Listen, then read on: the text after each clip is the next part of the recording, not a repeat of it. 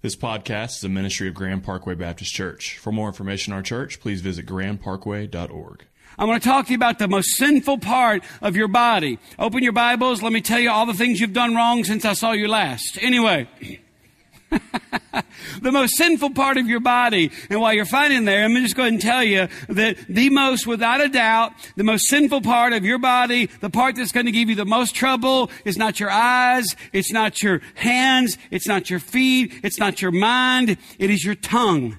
And James is going to bear that out. But while you're finding James chapter 3, uh, uh, let me just kind of give you a frame of reference what the Bible says about the tongue. And I'll just limit it. There's a lot of things it says, like Matthew chapter 12, verse 37, Jesus says, By your words you'll be justified, and by your words you will be condemned. Proverbs chapter 13 verse 3 says, He that guards his mouth keeps his life, but he that opens wide his lips shall have destruction. Proverbs 18:21 says that death and life are in the power of the tongue. Death and life. Keep that in mind today. We'll come back to that because I don't want you to hear like, like oh, you're preaching about the tongue. Great. I'm glad my wife is here. Huh? Nudge, nudge, baby. We're to get this CDs. You can listen to it every day this week. Death and life are in the power of the tongue. Lastly, Proverbs 18 verse 6 and 7 says that a fool's lips, if you have children, memorize this verse. A fool's lips bring him strife and his mouth invites a beating. a fool's mouth is his undoing and his lips are a snare to his soul. So clearly all through the Bible, we're kind of warned and we are, if you're a guest today, I'm preaching through the book of James, uh, and we're up to chapter 3 verse 1. And this is what James says after he finished chapter 2 by saying, for as the body apart from the spirit is dead, so also faith apart from works is dead. And now James, that he says faith apart from works is dead, he's like, hey listen, by the way, now that I've said that, let me say this because one of the greatest expressions of your faith is what you do with your tongue. Verse 1 of chapter 3, not many of you should become teachers, my brothers, for you know that we who teach will be judged with greater strictness. For we all stumble in many ways, and if anyone does not stumble in what he says, he is a perfect man, able also to bridle his whole body. If we put bits into the mouths of horses so that they obey us, we guide their whole bodies as well. Look at the ships also. Now they are so, though they are so large and are driven by strong winds, they are guided by a very small rudder wherever the will of the pilot directs. So also the tongue is a small member, yet it boasts of great things. How great a forest is set ablaze by such a small fire. And the tongue is a fire, a world of unrighteousness. The tongue is set among our members, staining the whole body, setting on fire the entire course of life, and set on fire by hell. For every kind of beast and bird, of reptile and sea creature can be tamed and has been tamed by mankind, but no human being can tame the tongue. It is a restless evil, full of deadly poison. With it we bless our Lord and Father, and with it we curse people who are made in the likeness of God. From the same mouth come blessing and cursing. My brothers, these things ought not to be so. Does a spring pour forth from the same opening both fresh and salt water? Can a fig tree, my brothers, bear olives, or a grapevine produce figs? Neither can a salt pond yield fresh water. I want to talk to you about the tongue and uh, just a couple of, uh, uh, I think the passage breaks into a couple of sections. First of all, I want to talk to you about the nature of the tongue. And let me just say this. While I'm talking in the first half, don't just get despondent and check out like, well, that's me. That's my issue. And I'm, boy, I'm just going to take my whipping. Because I think the, I think the text ends on a, on a good note for us today. Uh, the, the, first thing that the text points out is he talks about the nature of the tongue. And James uses three analogies. And from verses two to five, he talks about three different ways to describe the tongue. He talks about the bit. He talks about the rudder of a ship. And then he talks about fire. And you say, what do you mean? Look in, in, in verse 2. He says, For we all stumble in many ways. And if anyone does not stumble in what he says, he's a perfect man, able also to bridle his whole body. And so he already gives an analogy. He kind of talks about a bridle. Then in verse 3, he says, But if we put bits in the mouths of horses so that they obey us, we guide their whole bodies as well. Now, I've told you this before, but let me reiterate. Nothing in the Bible is, is just there for no reason. So when he talks about these three analogies of, of the bit and the rudder and the fire, he's saying something to us about the tongue. Like when he talks about the bit, here's a simple statement James is trying to get about, trying to get across. Our tongue establishes the course for our life. Your tongue establishes the course for your life. That's why he's talking about, you know, bridling the tongue. He said we put bits in the horse's mouth so that they will obey us. You say, well, what do you mean? You don't understand that unless you've been on the back of a horse that did not, did not have a bit in his mouth and realize you have no control over him. Case in point, I grew up in a small town was not a believer in high school. And so there's not a lot to do in my town. So we had to kind of come up with fun. And one of the things we would do is we would get a bunch of firewood, go out in someone's property. We didn't have to own the property. We just kind of knew this is so and so's farm. He doesn't care. We pile the wood up in the middle of the pasture, a lot of fire, about eight feet tall pile of wood, set it on fire. And then people would back their trucks up where they would serve malted beverages out of the back of the truck, out of these big silver barrel things with hoses coming out of them. You've been there too, okay. And so we would be there, and then we would be there, and then we take the girls home and come back because you had to turn in the big silver barrels the next day to get your deposit back. And so you had to drain those things. It was bad, bad stewardship of your money not to drain them. You with me? And so it's about 1.15 in the morning. We're on someone's property and they didn't care. It was a small town. We either knew them or were related somehow. And somebody looks up in a drunken stupor and says, Hey, there's horses over there. Not a good idea. Because men love to compete, and when men are a little bit inebriated, they love to compete even more.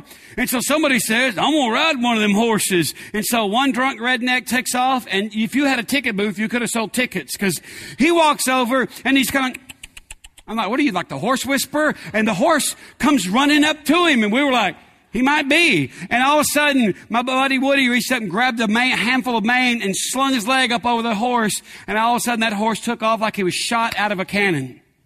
And then we realized what Woody realized. He had no control.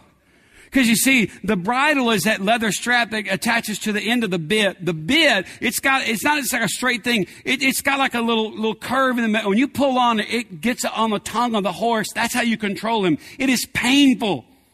But you don't have the bit in the horse's mouth. You cannot control where his body goes. That's what James is saying. That's why he's saying the tongue establishes the course or the direction of your life. He says in verse 3 if we put bits into the mouths of the horses so that they obey us, we guide their whole bodies as well. If you can get control of your tongue, you can kind of set the direction for the rest of your body as well. Because we realized that night that when you get on the back of the horse and you kind of kick the horse and go, yeah, that horse knows one thing, go. And you have no power. It does not feel the bit in its mouth, but the horse has a plan. Because we're out there and the big bonfire's been burning, it's about burned down, but he's beyond the pale. But we can see that there's some trees everywhere. And when you live on a farm, what you do is you trim the branches up to where you can get around them with a tractor and a bush hog. So the limbs are about six feet off the ground. If you're sitting on the back of a horse and you got it by the mane and you're looking back at your friends, you're about seven and a half feet off the ground, maybe eight. Out of the darkness, we heard, ugh! And I thought it cut him in half. The tree limb hit him right here. And you would think we like load him up and take him to the hospital and never do that again. Oh no. Other horses begin running up and people are like, I can ride that. Because men love to compete and say, look what I can do that you can't. And so one by one, one guy got on one. It wasn't even a horse. It was a mule.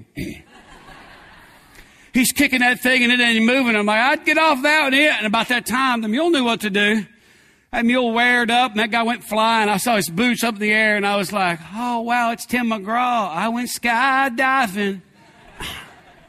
Here's the deal. When you don't have a bit in the mouth, you cannot control the body of the animal.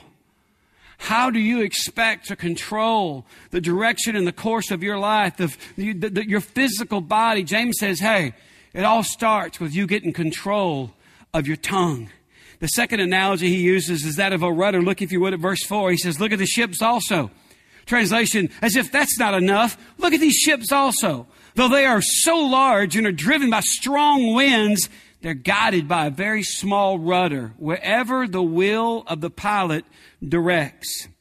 The rudder tells us this simple statement about our tongue I'm responsible for my tongue. It's that little part that says he acknowledges there are external forces. It's, it, it, it, it's guided by these, I mean, it's it, got these strong winds, James says. He says, look at the ships also, that they are so large and are driven by strong winds. They're guided by a very small rudder. And then this seven words, wherever the will of the pilot directs. You say, what do you mean?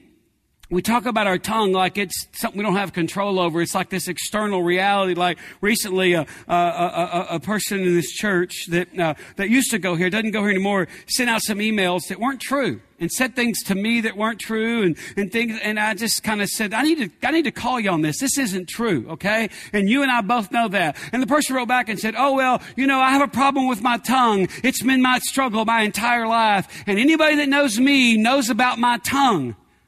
And I just wrote back, the issue is deeper than your tongue. And why has not anybody told you this your entire life? Why does everybody who knows you, knows you have a problem with your tongue and hasn't said anything to you? And I said, I just want to say again, as a person that loves you and cares about you, the issue is deeper than your tongue. And she wrote back and said, What do you mean? If you're in James, turn to the left to the Gospel of Luke. Luke chapter 6.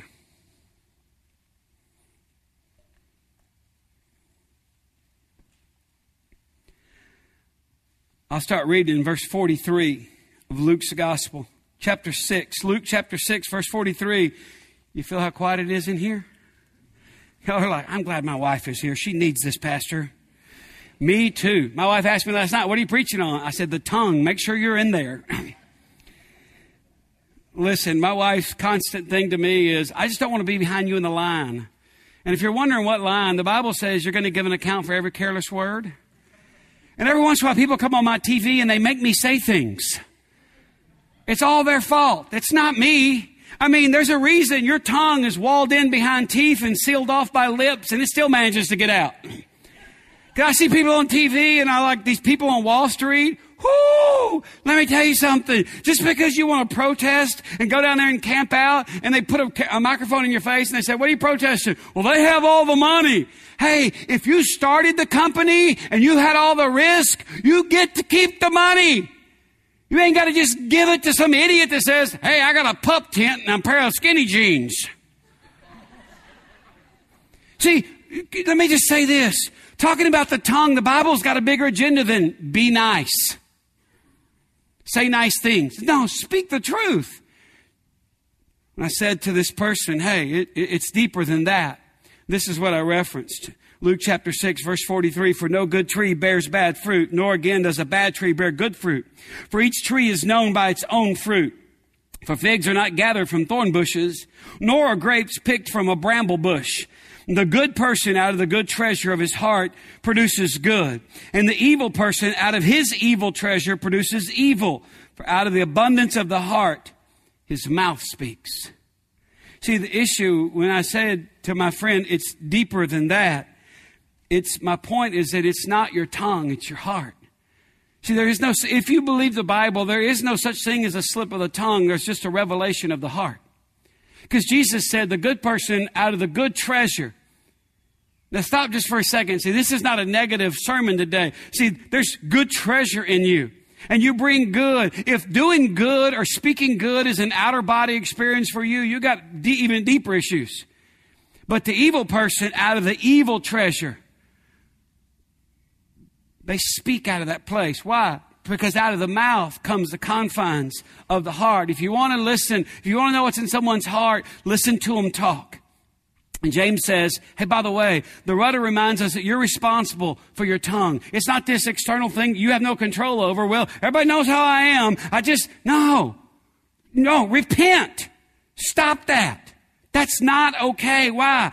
Because wherever, let me just read it again from James 3. Wherever the will of the pilot directs.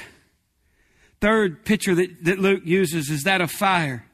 He says, Verse 5 So also the tongue is a small member, yet it boasts of great things. How great a forest is set ablaze by such a small fire. And the tongue is a fire, a world of unrighteousness. The tongue is set among our members, staining the whole body, setting on fire the entire course of life, and set on fire by hell. For every kind of beast and bird, of reptile and sea creature can be tamed and has been tamed by mankind but you'll never go to the zoo and see a tongue on display. It's untamable. No human being can tame the tongue. It's a restless evil, full of deadly poison. James uses the analogy of fire to remind us simply that my tongue has the power to destroy. My tongue has the power to destroy. If I'm not careful, I can burn down a conversation just like that. Now, we should understand something about that because we've had a little wildfire issue here in Texas this summer. I don't know if you've forgotten already, but let me just, I brought a couple pictures to kind of demonstrate the reality of what I'm talking about. When you meet somebody for lunch at Cafe Express over here where they have the nice little salad, I mean, the little bar where you get the long breadsticks and you can go get some of the black currant tea, which is really yummy, by the way. I don't know what black currant is, but I feel healthier when I drink it. I just do. But you can get that and you can order a nice Greek salad with a grilled chicken breast and sit down with one of your church friends and this is what it looks like when you get up. Because your tongue, the whole world is, can be set on fire by this little bitty spark that sounds like this. Did you hear about so and so? And the reason I talk about Cafe Express is not because I'm down on Cafe Express. Matter of fact, I love, I love me some Cafe Express.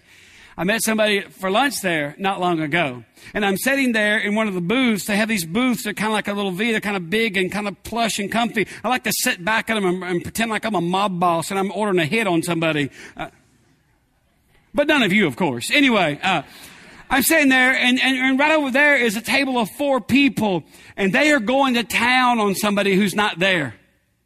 And I thought about this picture. Because James uses the analogy of fire to remind us that my tongue has the power to destroy. And also, by the way, it's not confined to that. And this next picture will remind you if you're not careful, this is why James says the whole world is set on fire. The entire course of life is set and, and, and is set on fire by hell. If you're not careful, beloved, you go through life making excuses for the fact that you don't watch your tongue. This is what you'll look back and see or this is what God will look back and see, but it doesn't have to be that way. See, that's the nature of the tongue. Secondly, I want to close this morning by talking to you about the use of your tongue. That's what James talks about in verses 9 to 12. Are you still with me? Look at verse 9.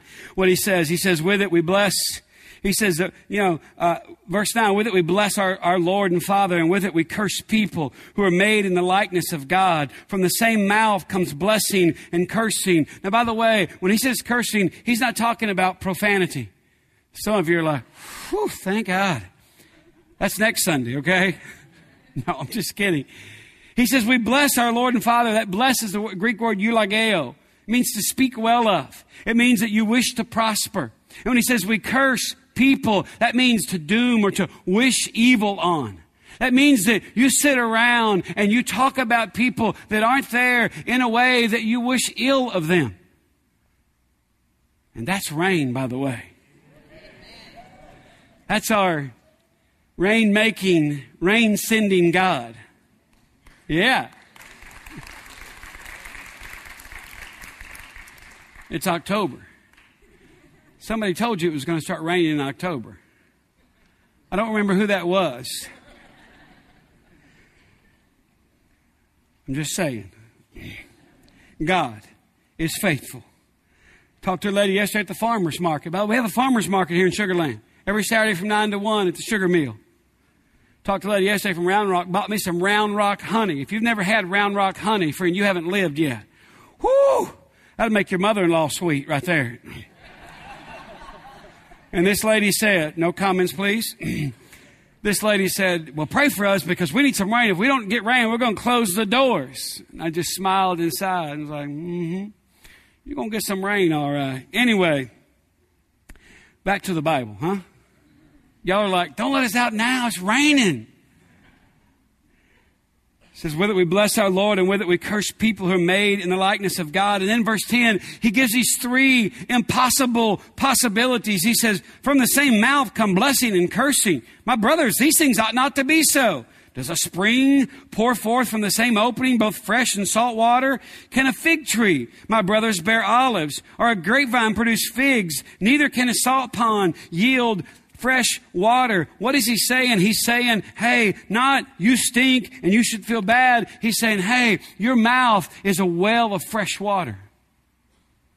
He's saying, hey, your mouth is a vine. It's not, it's not going to produce figs. He's coming along and saying, hey, your mouth is a spring. It's an opening of, of fresh water. It, it, it, it's not, it's a grapevine. People don't come looking for figs on this. And by the way, it's fresh. It's not salt water. He says, hey, this is a good thing. This is a good ending. I don't want you to leave and go, golly, I stink. I know I got to get a handle on this. It's easy when you talk about the nature of the tongue don't leave today thinking about what the tongue is by nature, because by nature it is like a bit in a horse's mouth, and it's like the rudder of a ship. And it is like fire. It can, I mean, you should hear talking heads playing in the background. Talking heads, anybody burning down the house? Yes, thank you. All you hippies. But I want to end this morning talking about not what the tongue is by nature, because we've all blown it. We've all walked out of, we said things. And by the way, I don't mean just to strangers. I mean, it's not okay, men, that we, you're nice to everybody else and you come home and you're a jerk to your wife. It's not okay. It's not okay that you're nice to everybody at work because they pay your salary and then you come home and yell at your kids. It's not okay. Not okay. You can't bless everybody else and come home and curse your family. Is that okay, students, when your parents tell you no when they've always said yes, that you go text your friends, I hate my parents? Not okay. You're burning down the house you're, you're, you're trying to live in. See, there's a difference in what the tongue is by nature and what it can be because of grace. You say, well, what do you mean? I started off with some verses this morning. I want to end with some verses, and I'll give you three questions. I want you to, in the name of application, I want you to think about. First passage I want you to hear. Don't, don't turn there. It's Proverbs 26, 20. It says, For lack of wood, the fire goes out, and where there's no whisper, quarreling ceases. For lack of wood, the fire goes out. And where there's no whispers, quarreling ceases. The great Los Angeles Times sports writer Jim Murray said of Willie Mays' glove, he said, Willie Mays' glove is where triples go to die. Would you be willing this week to be the person whose mouth is where rumor goes to die? See, no one's exempt from the temptation of the tongue. Our Attorney General, Eric Holder, is probably going to lose his job because something he said that wasn't true and they've now proven that it wasn't true. And the great country music icon Hank Williams Jr. has already lost his job because he couldn't control his tongue. And would you be willing, and would I be willing this week just to be the person that when someone says something, that your ears is where it just goes to die? Psalm 37 30 says, The mouth of the righteous utter wisdom, and his tongue speaks justice. Proverbs 12, 17 to 19 says, Whoever speaks the truth gives honest evidence, but a false witness utters deceit. There's one whose rash words are like sword thrusts, but the tongue of the wise brings healing. Truthful lips endure forever, but a lying tongue is but for a moment. Second question I want to give you to think about this week is simply this. Would you be willing to, to be the person who speaks healing into situations? The Bible says the tongue of the wise brings healing. Have you ever had a bad day and you thought, this is a person I can call? And they're not going to fix everything, but somehow they're going to make me feel better about it? That's what happens when the tongue of the wise brings healing. 1 Peter chapter 3 verse 8 to 12 Peter says finally all of you have unity of mind sympathy brotherly love a tender heart and a humble mind. Do not repay evil for evil or reviling for reviling, but on the contrary, bless. For to this you were called, that you may obtain a blessing. For whoever desires to love life and see good days, let him keep his tongue from evil and his lips from speaking deceit. Let him turn away from evil and do good. Let him seek peace and pursue it. For the eyes of the Lord are on the righteous and his ears are open to their prayer, but the face of the Lord is against those who do evil. It's that little phrase in there. Let him turn away from evil and do good. Would you be willing this week to do good every time you find the opportunity? Just to do good. It's not just saying good or speaking good. It is doing good. Last week I wasn't with you. I had to go to New Mexico and speak to the heathens at a men's retreat. And uh, we, I was in Glorieta, which is just north of Santa Fe. And between Santa Fe and Glorieta is a little dive on the side of the road that my wife found for me called Harry's Roadhouse Cafe. It's all organic, certified green. We walk in, there's Gene Hackman by the cash register. You ever try to say, there's like 81 men at this men's retreat, and half of them were there because I talked about the restaurant. You ever try to say to a bunch of men, hey, there's Gene Hackman, don't make a scene. Where? Like, that was subtle, redneck. Why don't you just go over and get his autograph? Really? No, how about leave him alone? How many meals do you think he's eaten? Somebody goes, well, I've never seen him before. Okay, whatever. So we're sitting there. Uh, well, on, I, I ate there Friday. I ate their Saturday lunch and I ate their Sunday breakfast because I want to support, I'm trying to jumpstart the local economy. Saturday afternoon, I'm sitting there at lunch and they have indoor seating, they have out in the garden seating. They have this little terrace, and you can have a little round table with an umbrella. If you go at night, they got lights on the trees, very romantic. And I'm sitting out there being the band, like five guys with swirly haircuts and skinny jeans, and I'm like, I'm not very cool. Uh, and our waitress walks up and her eyes were just so heavy, and I was just like, mm-hmm, okay. Well, here we go. And we sat there and we get to talking and talking and talking and talking, and she's kind of coming going, y'all need anything else? I said, by the way, you're going to get a big fat tip off this table. Because we've been here long enough to seat two or three parties, so we're going to give you two or three parties worth of a tip. She goes, how do you know? I said, because I'm going to get the pen. What does that mean? That means I'm going to be the guy filling out the credit card receipt. It's not my credit card, but these guys are talking about social justice and their passion for social justice. Let's, let's practice a little wealth redistribution right here. You're all for that until it involves your money. So when the card came, I got the receipt. She's down there and I said, by the way, I said, I told you we're going to bless you, right? She goes, I, I don't know what that means. You realize there's people in the world have no idea what it means to be blessed, don't you? So I wrote down there, what the tip was going to be. And I said, Is that enough? And she went, Oh my gosh, we could add more. No, this is. I said, Hey, by the way, since we're talking, name's Esther, by the way, pray for her. She's divorced, got three kids. I said, Is the husband still in the picture? Mm, mm, Did he pay child support? Mm. Hey, man, pay your child support. You kidding me? How sorry you have to be to leave a wife and three kids? Anyway, not that I know anything about that. Uh, I grew up with a dad that didn't pay child support. I was like, really? So I just said, hey, we'll add some more to this because our dad's in the cattle business. If we need something, he sells cows and sends us the money. She said, where do you get this money? Oh, man, I go to a church and people got money just hanging off of them, okay? People from other tables are getting up and coming over, some guy with a glass of wine. I want to go to this church and I don't even believe in God. Get back to your table, Otis, the drunk from Andy Griffith.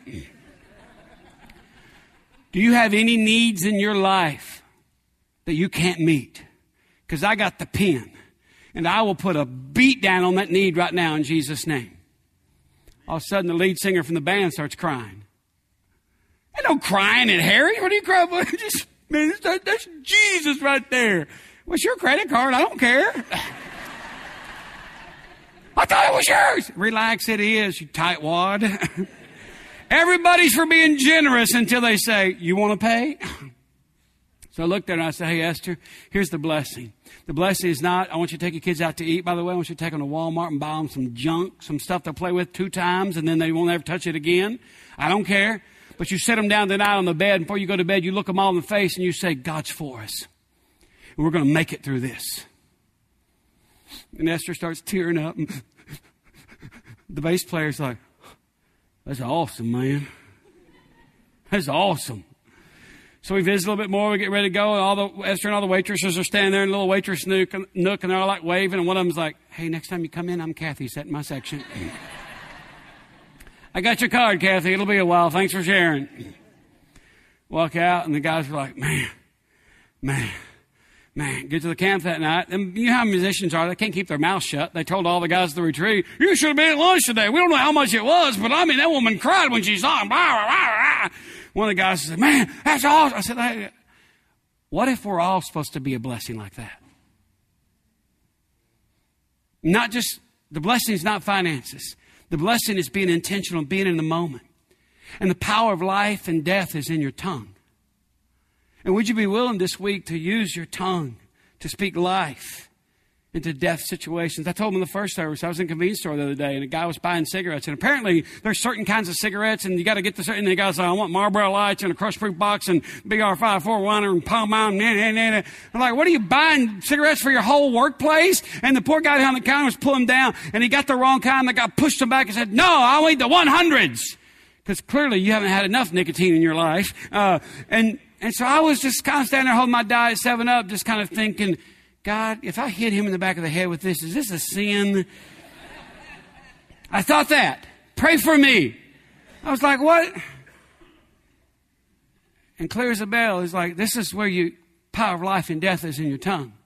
And so I said, when I got up there, I said, man, I said, tell me, tell me about you. What all did you do to come to this country? And in two minutes, this man just said, oh, he talked to me all the stuff he did and how 80% of the money he makes he sends back because he wants to get his mom and dad and his brothers and sisters to come to America. And I said, how do, when you tell them about America, how do you describe it? Oh, I tell them it's better than Disneyland. See, when you grew up here, you just start taking it for granted. You focus on what's wrong with it. Nah, nah, nah, nah, nah, nah. Talk to somebody who saved everything they ever had to get here and work at a convenience store. You think the guy's a CEO of a Fortune 500 company? I'm thinking, you're selling beer and lottery tickets to a bunch of cracker rednecks. That was the greatest thing in the world. He said, I tell my family all the time, I do not have words to tell you how great this country is. See, when y'all talk, I was talking about the power of life and death is in the tongue, you thought I was talking about me. No, he is the one. I walked away going, going, wow, yeah. And so this week you'll have situations at work, at home, in the neighborhood to release the power of life out of your tongue to people who've had death spoken over them. Let's pray together. Faithful King, we're reminded today that you've got this. There's nothing that is outside of the realm of your control or your sovereignty and your influence, be it the weather or our tongue. You have dominion over both, and you've given us dominion over our tongue. We just need to exercise it. So, Lord, our prayer today is that you would beat our tongues into plowshares and use our words to cultivate life in our family and in those we come into contact with. Let our speech be full of grace and seasoned with salt. And let it rain. Just let it rain. Just come on a little harder. Just let it rain. That's who you are. Your provider, Jehovah Jireh, the Lord our God who provides. And so, Lord, we, uh, we're reminded that today's a great day to take a nap. And napping is a way of saying, God, you're in charge and we're not. So we're going to rest. For that, we're grateful. In Jesus' name. And everyone said, Hold your hands out.